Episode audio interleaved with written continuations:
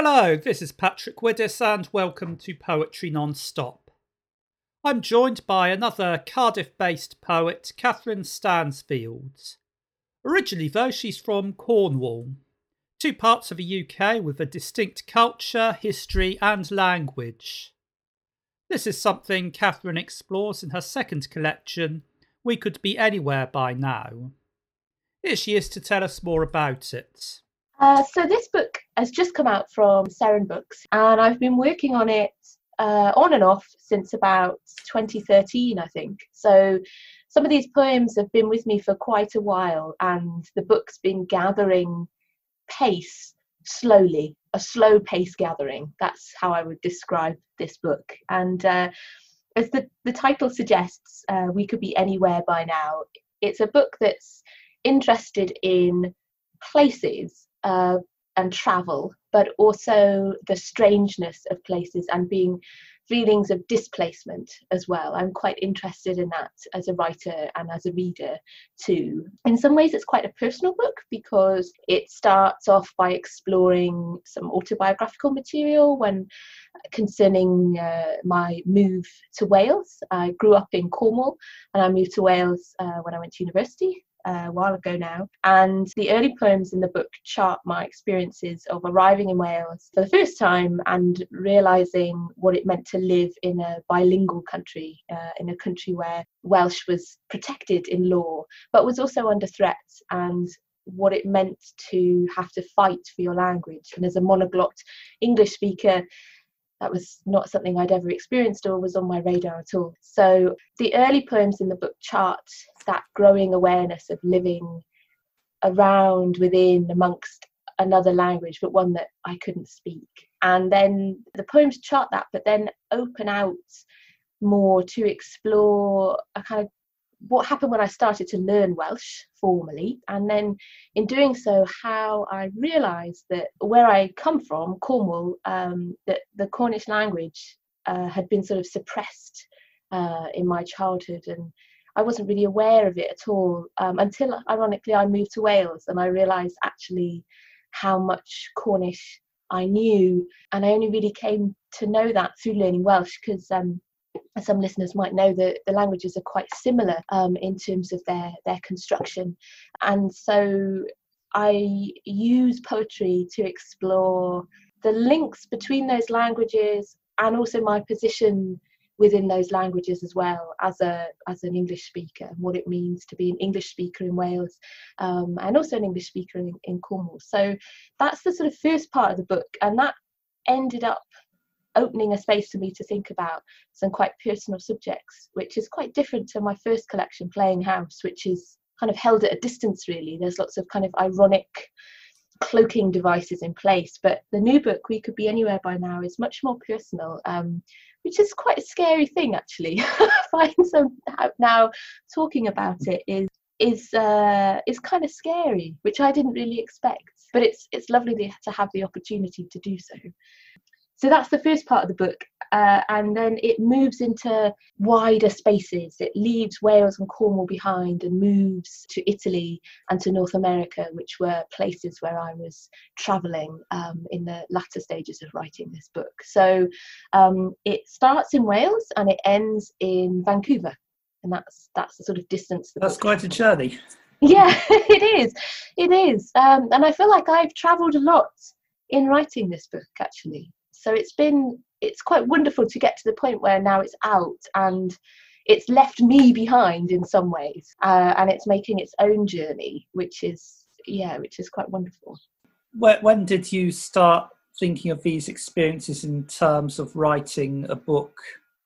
I wasn't thinking of them in terms of a book for a long time really as in like a a, gr- a group of poems together as a book project. I think that i started working on some poems about moving to Wales, about learning Welsh, about my engagement with language uh, in, in around 2013, pretty much when I'd sent off the manuscript for my first collection, because, um, you know, poetry is a, a slow old business. So um, I was just just writing poems I was interested in writing and experimenting with forms in different ways and and experimenting more with being honest personally in poems and, and bringing more of myself into those poems.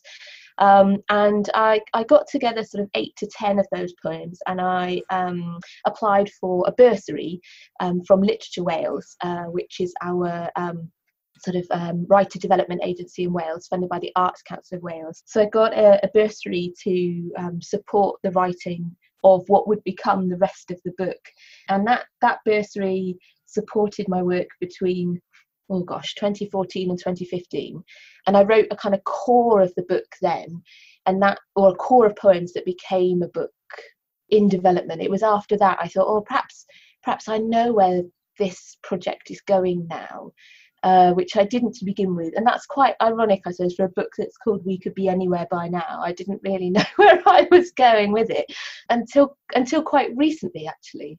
I'm always really, you know, in awe of poets who conceive of of books of poetry from the outset, who have these amazingly linked themed collections about sort of one thing, almost like with the focus of a novel I, I find that really quite astonishing. I don't think I'd love to be that kind of poet, but I'm not there yet. You write prose and novels as well. So, um, what led you to writing about this uh, in, as poetry?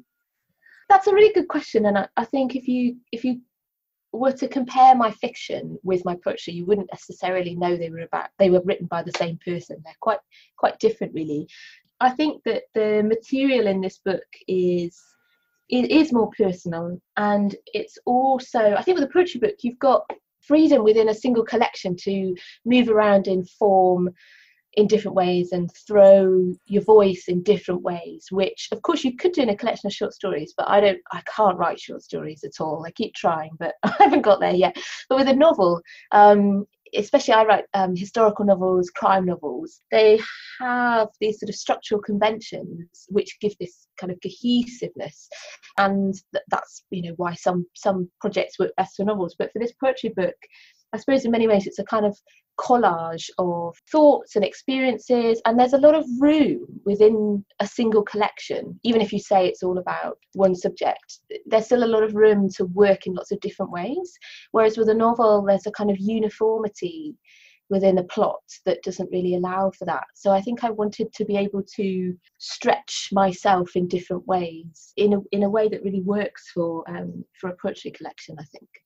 Yeah. Um, what were some of the more unexpected uh, places that uh, you were led to uh, writing about? Uh, well, I was led led back to writing a lot about my childhood, which was on Bodmin Moor. I don't know if you, you've ever been there. It's quite a bleak place. It's very rural, and I think that you know things that that we experience them with children, our lives, then you know that's that's our lives. things seem very normal, and I think it's only as an adult that I've realised that growing up in such a decidedly rural area um, was was proof quite unusual really in many ways. So i think led back to some specific landscapes of my childhood on kind of the exposed uplands of bodmin moor you know wild tracts of open land lots of wild animals roaming around abandoned mine shafts all sorts of uh, old quarries that had been worked out and then flooded. So I was surprised to find myself retreading those kind of landscapes and also thinking about how they struck me now as being quite dangerous that when I was a child, I would just sort of amble over them, set off by myself, sometimes on foot, sometimes on a pony, sometimes on a bike. Never mentioned to anyone which way I was going, and I just just set off, quite intrepid really. And I'm not really that person anymore. So I was interested to find myself traversing the physical landscapes, if you like, of my own past in these poems, but also the landscapes of being a different person, of being less anxious, a bit braver I think. So that was that was kind of interesting and strange. Um, but also, it, it, the flip side of that, because there's a very open landscapes up on, on Bodmin Moor, but the other side of that was I, I, write a lot about trains and train journeys and about the kind of the sort of strange confessional space of a train carriage or a pair of seats. Um, and there are quite a few poems in this new collection which are about trains and about the things that people will say on trains. I find that people are wildly indiscreet on trains, and I think that's wonderful if you're a poet or a writer of any kind. Um, the things you can overhear are quite wonderful. So I've got quite a few poems about that kind of static space. It feels like when one's in a train carriage, for instance, you're physically still, but of course you're moving at great speed across the country, and I'm quite interested in that tension of both the static and the movement. Yeah, and of course, uh, trains are connecting these different places. Yeah, yeah, absolutely. And in some ways, I guess like a poem is this is I, I, don't know whether or not this is stretching an analogy but poems are a bit like train journeys in that you sort of get into one you, you know if you're reading a poem by someone else you sort of step into it and you're there for the ride and then you'll, you'll get out of it or you'll be sort of pushed out of it at the end um, and then you get into another one um, you know in a, in a collection so I'm, I'm really interested in the relationship between trains and poems. I, I, think that just helps also helps me excuse the fact that I keep writing about trains. I can't seem to help hmm. myself. yeah. So how did you first begin writing poetry? I think that I got into it like many, many writers do when, when I was a teenager on Bodmin quite lonely in some ways, reliant on myself and my own imaginative uh, abilities to entertain myself. And I think that writing, I wasn't really writing poems to start with, I was just writing anything at all. It was a way to kind of make use of that imaginative energy that I was developing and, and had come to rely on. And I did that a lot when I was a child. And then uh, when I was a teenager, I started to actually write some of those things down. And in part, that was because I was experiencing the usual teenage angst feeling dreadfully misunderstood, frustrated with the world at large. You know, nothing, nothing groundbreaking. You actually had a great, you know, great young adulthood. But I started to actually shape those feelings into poetry, and I, I read lots and lots of poems, and and I was uh, quite obsessed with Sylvia Plath uh, for a long time, and uh, so I think it was through through reading lots of things under my own steam, but also having you know some wonderful English teachers at school, which I think, you know, when you talk to other writers, it's so often an enthusiastic English teacher at just the right moment um, who says, "Oh, you know, it's great you're writing. Keep going, even if what you're writing's utter drivel." Um, having someone say, "Yeah, this this choice you're making to write is really worthwhile you know um, and that's what i was lucky enough to have. Uh, so i started writing i guess seriously when i was about sort of 16 17 and then when i went to university um, about 19 and i went and studied um, english and creative writing. Uh, and this is at a time when creative writing courses at university there weren't that many around. See the you know there are so many now but but back then there weren't many. And um, I, you know, was was then writing very regularly for, for weekly seminars and I was getting feedback on my work from my peers and my tutors and I realized that not only did I really really love doing this but that you know I, I clearly wasn't half bad at it. You know I had a long way long way to go but um, there was something there. You know in, in every every poem there would be one good line and um, and I had enough uh, sort of support to, to keep going and get better, I think. But I think that it was really being a teenager on Bodmin Moor without much else to do in the late 90s, you know, with no transport, it couldn't get anywhere. That that was really the crucible, I think, for me writing. So it's interesting in this new collection that I've I've actually gone back and explored that time in my life through poetry. Um, it's been an interesting experience. Yeah, it sounds like a beautiful and inspirational area of the country to grow up in. Um, it is, yeah. I yeah. don't think I realised that at the time. Or I certainly didn't mm-hmm. appreciate it at the time. I felt very hard done by uh, being in the middle of nowhere. But I think that um, from from the metropolis of Cardiff, looking back, I can say that that I am the writer I am be- because of growing up there. I think. And uh, you said you uh, learnt Welsh. Was that uh, something you originally planned to do when you moved to Wales? Uh, not at all. I mean, I would admit my complete ignorance that people were really speaking Welsh at all, or that it that it existed. You know, when I kind of set off to live there, I was incredibly naive, and you know that was a, a massive culture uh, change um, for me to be around a place where people were speaking, you know, two languages it was amazing. And I didn't. I lived in Aberystwyth uh, on uh, on the coast in Mid Wales for about sort of 14 years before I moved to Cardiff, and I didn't start learning Welsh sort of really for the first 10 or 11 years that I was there.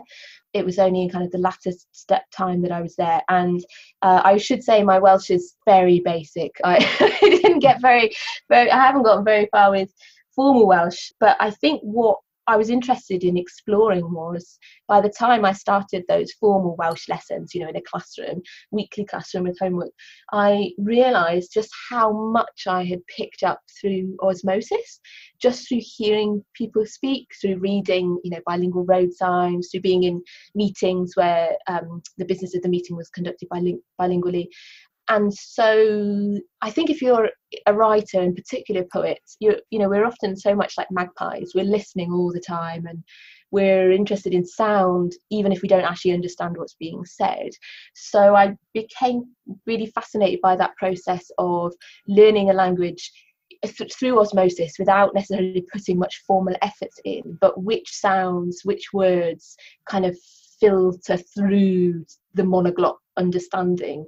And also how voice changes. Uh, I, am someone whose accent changes a lot depending on who i'm talking to. And uh, i think a lot of poets are like that. We're kind of we're not bad mimics and we tend to shift our sounds and we like to play with sounds. So I, this this new collection explores quite a lot of those things about how accent changes and how our relationships with certain words for instance will change due to where we are and what we're hearing. For instance, I got a poem in, in the new collection which is about how uh, I started to think about um, Lois Lane, so Superman's girlfriend, Lois Lane. I stopped thinking about her name as Lois, as in L O I S, and instead, because um, in, in Wales you would pronounce that word Lois, that would be, you know, a girl's name, Lois. We spelt the same as Lois Lane, but we, you'd say Lois. And I started to realise whenever I saw Lois Lane written down that I was seeing it as Lois, Lois Lane, and that was just just through a sheer process of being immersed in a language, and so my relationship with um, certain letters changed. After living in Wales, my voice. I know something has changed when I hear myself say Lois Lane instead of Lewis. I try again Clark Kent works with Lois Lane at the Daily Planet. Lois Lane doesn't know that Clark is Superman. You say, that isn't right. But I can't make my mouth go back to Lois. It will only say Lois. Now, it's like there's kryptonite between my eyes, my ears, my lips, not the kind that makes Superman roll about, gnash his teeth. This kryptonite is friendly. So that's uh, that poem about sound changing and one's own sound changing and one's own voice changing without you realizing it. And I find that really fascinating. And I think poetry is a, a great vehicle um, for that um, kind of exploration of that idea. Um, I'm also very interested in words and wordplay and uh, our own languages that we create. Mm. So, what I might do next, if it's okay, is read a poem um, that explores this. It's called Klonjuze. And this is a word that my younger sister made up when we were kids. And I should just give you the spelling so you've got it. It's spelt, she tells me, K L O N J U Z E, Klonjuze. And this poem uh, has an epigraph from uh, the poet Brendan Kennelly, um, a short uh, quote from one of his poems. And his quote is If the word is lost, is the feeling extinct? Are there graveyards for words? Who goes to their funeral? And this is my poem Klonjuze that responds to that idea. Say it with me that Germanicy Spanishy word you made up to toast tea parties with cats and eyeless dolls, to celebrate our wins at fixed Olympics. No one heard it but me back then, back when you were my sleep, I your waking. Sharing a room, we shared a language. Now we live separately, silent in our own countries. I can't hear your dream talk. If I phone, you assume bad news, won't pick up. Your tight lipped life is yours alone. I bring us back together for the end and see us drop our word into the scurf of twigs and desiccated frogs beneath the cattle grid and leave without a wake, having buried our way to raise a glass to say farewell. But all of this is in my head, the cattle grid now on private land, and besides, words don't give in, lie down, and die. When I'm faking grown up in some swanky bar and some joy or other requires a toast, Klonjuze is on my lips again. I shout it, scream it, hurl it at the door. Your word, my spell, to bring you here, to make you mine once more. So there we are. That's uh, that's Klonjuze for my sister who made up that wonderful word. Yeah, it's um, it's a very touching poem, and uh, it's uh, great that it's uh, such a, a well-defined word to the extent of having a specific spelling. That it's so uh, uh, personal to you both. Yeah, it is. Um, and it's also it's one of those things that's strange to then share with other people. Something that you've come up with together and you've shared and has a great personal meaning and then to say to other people here's here's this thing we have but i'm so fascinated in those kind of family words that i feel like if i share mine other people might share theirs and which i would i'm very nosy about and i would i would love to know more about um, yeah, well, this uh, leads us on to your uh, writing exercise. Yes, so my idea here, uh, which I thought might be fun, and again, this is uh, me being very nosy because I'm, I'm really interested to see what other people might do, um, taking this idea, which is to think about whether or not there's a word in your family, perhaps, or group of friends, or might be work colleagues, uh, might be religious community, a word that um, perhaps you've made up or that ha- an existing word that's taken on a very different kind of meaning some kind of language that you're sharing between yourselves um, that that has importance because of that. Or you could have a go at making up a word completely. You could take a word from another language randomly that you don't know, but perhaps you just like the look of, um, and then think about put that as whatever the word is, make that your title, and then to use the poem as a space to explore what that word means, and to do so in a way that um, has kind of an authoritative tone to it, almost like you were giving a dictionary definition for a word that either doesn't exist at all or is a word in another language. So you're making up the definition. What does it sound like? What does it say to you? Or you're sharing with people that kind of intimacy of that shared family word or shared religious words um, thinking about the the tension between the the made upness or the strangeness of the word the unknown of the word and then the kind of authority of the poem that can be quite quite a fun tension to play with so that's my prompt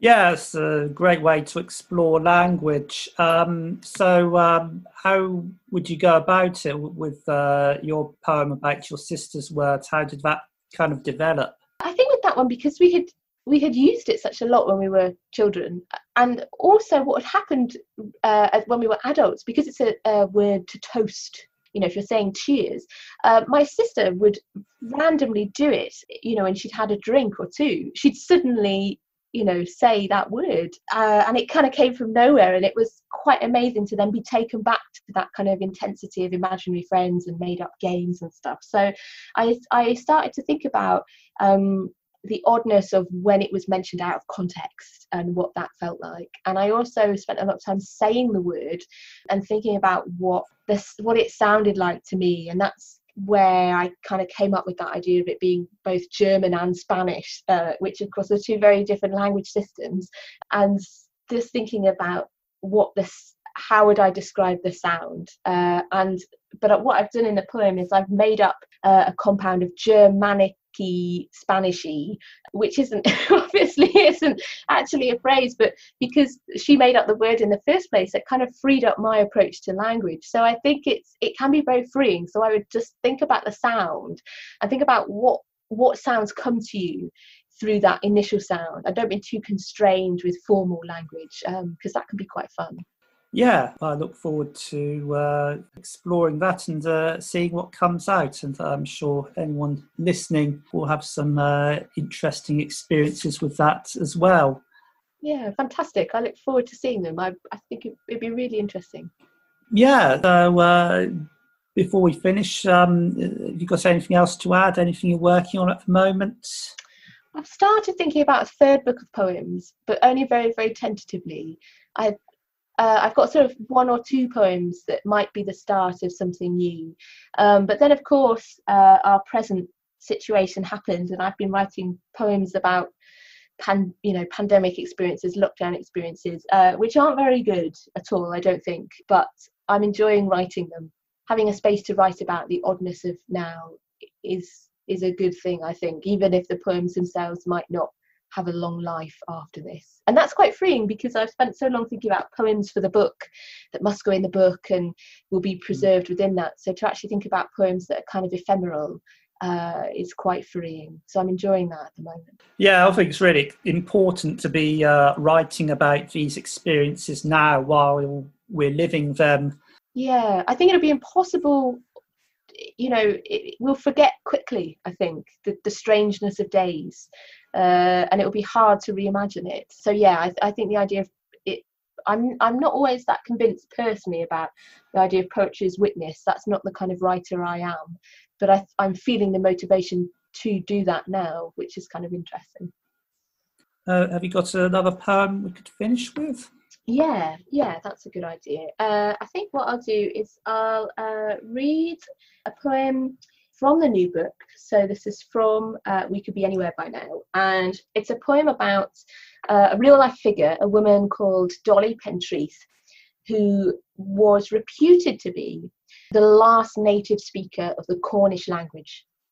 Um, and there's a lot of uh, mythology attached to her. Um, she's become uh, a sort of a kind of a heroic figure, you know, in the story of Cornish. But of course, the idea of a, a language dying out with a single person is, is pretty problematic. So this poem explores kind of some of the mythologizing. It's called Talk of Her, and it's about Dolly Pentreath. They say she spoke no English as a maid hawking fish in Mousehole they say she was found by the language man as if she was lost. That the day he came, she was raging. He thought her curses Welsh at first, then caught something else. A witch, they say, and Cornish her tongue for witching. They say she was wed and unwed. They say there was a child, a girl, though some say boy, say he died. By the end, she'd prattle anything for pence. They say she was the last to speak it, but listen, there's others here still talking, and when I dug her up last week, 47 feet southeast from the spot they had marked, her with three teeth in that cracked and famous jaw, I tell you, she spoke just earth and water. That was Katherine Stansfield. Her collection, We Could Be Anywhere by Now, is published by Seren. Katherine was kind enough to send me a copy, which I'm very much enjoying. She has other poetry books and novels available, which you can find details of, as always, on the website poetrynonstop.com. I'll finish with my response to Katherine's prompt, and this took me back to when I was living in Japan. When you're living abroad and trying to deal with two languages, they can get mixed up and new language sometimes emerges. That's where this comes from. It's called Orange Lions. Orange lions? asked my dreamy Japanese lover, pointing at the yellow flowers scattered across the lawn. I could see them, purring at her feet, shaking their nectarine manes, nestling between us as we curled up on my futon.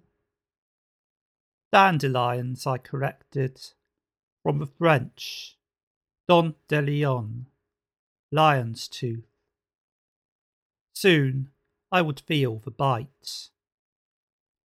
So I hope you're inspired to write something. I'm currently trying to put together an episode of listeners' poems, and I'd particularly like to feature poems inspired by this or any of the other prompts on the podcast from the last year. You can find out more about that and how to submit at poetrynonstop.com. Until next time, thank you for listening and keep writing.